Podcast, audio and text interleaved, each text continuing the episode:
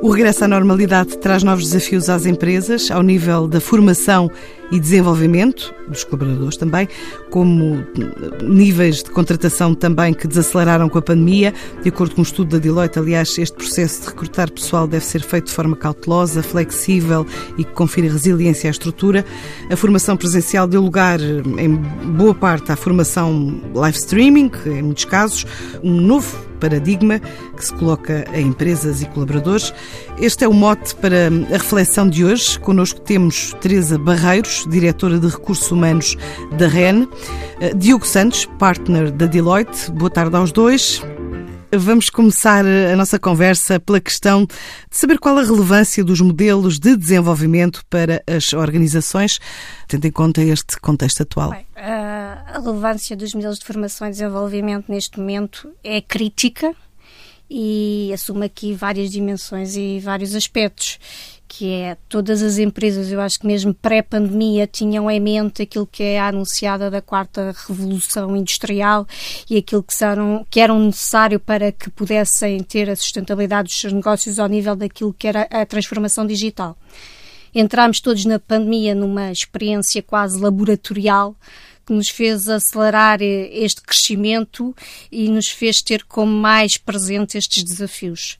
E, portanto, uh, o que é que, o que é, quais são as consequências disto? As consequências é que temos para mais breve aquilo que podem ser as consequências destes processos que já estavam em curso, nomeadamente a necessidade muito premente da requalificação dos colaboradores, quer no âmbito daquilo que é literacia digital para lidar com, com todas as novas variáveis, quer de competências que são emergentes e que são críticas para os negócios no futuro. Falamos, por exemplo, da capacidade de, de uma análise massificada de dados, de dados, big data, a possibilidade de uh, mexer com inteligência artificial para sustentar o negócio e, portanto, isso são competências emergentes que nós temos que requalificar os nossos colaboradores e, por outro lado, temos que fazer o upskilling. Temos que fazer com que as pessoas, para além de terem presentes novas competências, possam incorporar estas novas competências nas suas funções atuais e otimizar o seu desempenho. Portanto, eu diria que este planeamento, desenvolvimento de novas competências, alinhado também com aquilo que são os desafios do negócio, é crítico para as organizações e está num, num comboio muito mais rápido do que anteriormente tínhamos planeado. E, portanto, há de ser um, um tema muito futuro e um tema do qual temos que dedicar especial atenção para, para confirmar a importância do tema, recordo sempre daquela, daquela história que se conta do, do CFO que se ia queixar ao, ao CEO de que estava a investir muita informação uh, e as pessoas depois estavam todas a sair, ao que o CEO responde, bom, pior seria se nós não investíssemos na formação e elas ficassem. E, portanto, acho que essa máxima da importância de, de investir na, no desenvolvimento é algo que já vem, já vem atrás. Acho que hoje em dia há aqui alguns fatores que fazem com que a importância do tema e a forma como ele tem que ser abordado uh, seja diferente.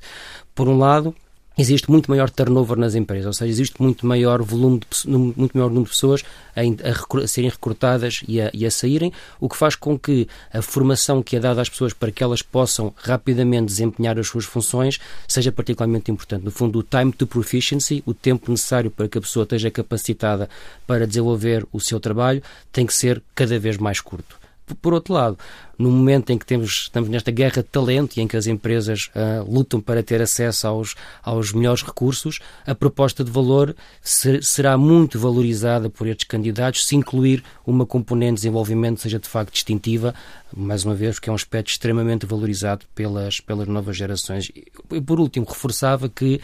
ao contrário do que acontecia no, se calhar, no passado, o que trazemos da nossa formação académica uh, é cada vez menos perene no tempo, uh, porque de facto as áreas de conhecimento uh, são novas, desenvolvem-se, evoluem e, portanto, aquilo que recebemos ou que trazemos da formação académica e mesmo a formação que recebemos ao longo da, da nossa vida profissional tem um prazo de validade mais curto. E, portanto, eu diria que a necessidade de repensar estes modelos é absolutamente crítica e também se cruzam com diferentes áreas de conhecimento, não é? Algumas em que a máquina acaba por substituir uh, a pessoa, o colaborador, uh, com eh, esta transformação do trabalho, então que temos vindo a assistir, como é que vem o futuro da, da formação nesse desenvolvimento das organizações? Eu acho que estes modelos de desenvolvimento e esta forma que temos, eh, que tivemos até agora eh, de proporcionar eh, uma aprendizagem continuada nas nossas organizações vai sofrer a mesma alteração que todos os outros processos dentro da empresa sofreram.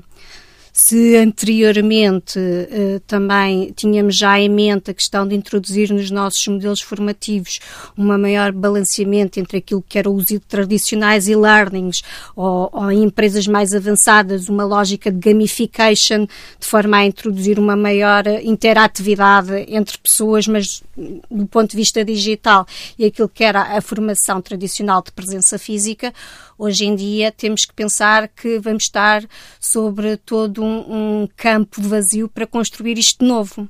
e em três vertentes. Eu penso que são pelo menos três vertentes em que nós temos que refletir sobre como é que vamos fazer o delivery, como é que vamos fazer a entrega de, destes processos de aprendizagem ao longo da vida dos colaboradores que estão connosco. Por um lado, a oferta e os conteúdos formativos, eu acho que eu não consigo quantificar eh, o quanto é que elas exponenciaram durante este período de pandemia e a custo significativamente mais baixo. Ou seja, hoje em dia só não tem acesso a conteúdos quem não quer, porque há um exponencial de acesso a conteúdos que é infinitivamente superior do que alguma vez tínhamos visto. Por outro lado, mesmo em escolas de gestão de topo, que eram muitas vezes catalogadas para, para níveis mais executivos das organizações, hoje em dia estão a conseguir transformar esses cursos pela, que eram onerosos pela, pela toda a dinâmica que tinham por trás do ponto de vista da presença física dos professores, de salas, de deslocações, etc., em cursos online que podem ser muito mais massificados para, toda, para todos os níveis da organização. E, portanto, nós temos aqui uma massa de, e uma panóplia de conteúdos e de modelos para trabalhar que é, que é absolutamente diferente daquilo que tínhamos no passado e que temos como é que conseguimos canalizar aquilo que é certo na altura certa para as pessoas certas, tendo em consideração toda esta panóplia de conhecimento disponível uh, para a organização. Uh, por outro lado, eu penso que os, os, conceitos de formação e desenvolvimento do passado se alicerçaram um bocadinho naquilo que também era o nosso, o nosso framework, o nosso referencial académico. Baseavam-se muito em percursos muito orientados em escolas funcionais, traduziam-se em nós conseguirmos catalogar aquilo que eram as competências funcionais da nossa organização e transformá-las em escolas temos que ir beber uma coisa radicalmente diferente. Quando falamos em requalificação, quer dizer que temos que preparar uma pessoa cujas competências atuais ou cuja função atual poderão não nos servir no futuro e ela terá que fazer uma coisa radicalmente diferente. E, portanto, temos que dar aqui a possibilidade dos percursos de desenvolvimento serem muito individualizados de serem muito adaptativos ao estádio que a pessoa está e de serem feitos de forma muito proativa pela própria pessoa. E, portanto, eh, onde é que a tecnologia nos ajuda? A tecnologia ajuda-nos a fazer isto na forma de esquematizar e na forma de fazer esta entrega de forma muito modular e adaptativa àquilo que é a, a necessidade identificada naquele momento, naquele período. Mas claro que é um trabalho monstro conseguir estruturar isto. Ainda há uma terceira peça que eu gostava de referir que também é muito importante e que também vem do passado, só temos que a traduzir numa nova linguagem, num novo referencial, que é não nos podemos esquecer que a formação do ponto de vista experiencial tem sempre uma maior efetividade que aquela que é a formação tradicional de escuta apenas, de apreensão de conceitos. E, portanto, e, e, aquilo que é a formação que nós vivemos do ponto de vista online se baseia mais nesta, neste conceito de apreensão de escuta de conceitos, de, de receber conhecimento, de receber alguns referenciais.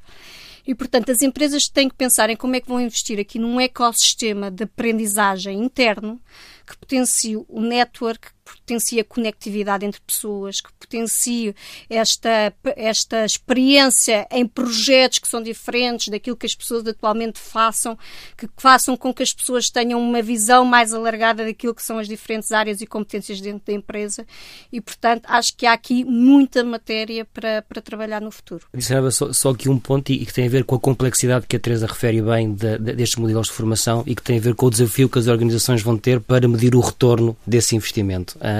As métricas clássicas de o número de horas de formação que uma pessoa recebeu e, e eventual assessment que se faça no final dessa ação de formação, não é daquilo que no final do dia a empresa de facto quer ter, que é uma melhoria da performance, uma melhoria da, das competências de facto que a pessoa coloca, coloca em prática. Eu diria que temos que ser aqui mais criativos uh, na forma como aferimos o, o, o, o, impacto e o retorno desse investimento em, formação. A outra nota que eu deixava era que neste mundo uh, muito digital, de facto, grande parte do desafio de desenvolvimento que existe é em competências que nada tem a ver com o digital, com competências sociais. Uh, eu acho que este paradoxo no mundo digital, os modelos de avaliação terem de evoluir para serem eficazes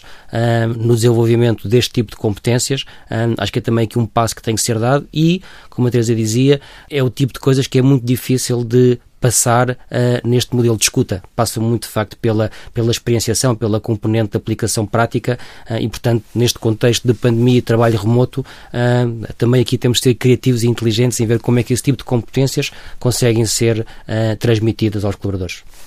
Ah, mas quando a formação, ah, precisamente pelo recurso online, assume este protagonismo ah, na atual conjuntura,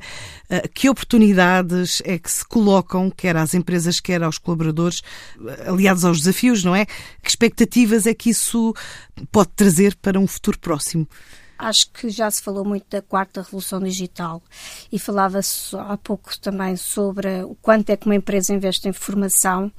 eu acho que, eh, independentemente da guerra de atração e talento, há aqui uma responsabilidade social da própria empresa em manter a empregabilidade das suas pessoas. E, e portanto, eh, teremos que conseguir colocar no mindset de cada um, quase de forma inata, um toolkit de gestão da mudança rápido. Para a pessoa conseguir gerir novas competências técnicas, novas emoções, novas áreas de conhecimento e, portanto, eh, novas equipas, gestão de projetos, toda esta volatilidade. volatilidade e agilidade têm que ser geridas com, com este mindset de gestão da mudança e com toda esta bagagem uh, de inteligência emocional que, que tem que ser desenvolvida. Para terminarmos, Diogo, não, o Bill Gates dizia, dizia recentemente, com, com, muita piada, o, reforçava aquilo que, que a Teresa dizia, que é a competência crítica para o futuro era a, a, a curiosidade que as pessoas tinham e a capacidade uh, e a agilidade mental de apreenderem um novo conhecimento. No fundo, o conhecimento que vão necessitar daqui a 3, 5 anos, se calhar nem existe hoje. E, portanto, essa capacidade uh, de, de, aprender é absolutamente fundamental uh, e acho que os modelos de desenvolvimento de, de conhecimento têm que se adaptar dessa forma. Não, não respondem necessariamente àquilo que são as necessidades do futuro. Têm que ser flexíveis o suficiente para para, quando essas bases de conhecimento começarem a surgir, conseguirem uh, criar os mecanismos e a forma mais eficaz uh, das pessoas aprenderem esse, esse conhecimento. Capacidade de adaptação a novas realidades. Agradeço a vossa presença e o contributo dado então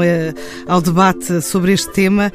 da formação e de desenvolvimento. Espero ver-vos num próximo debate. Boa tarde. Muito, Muito obrigada.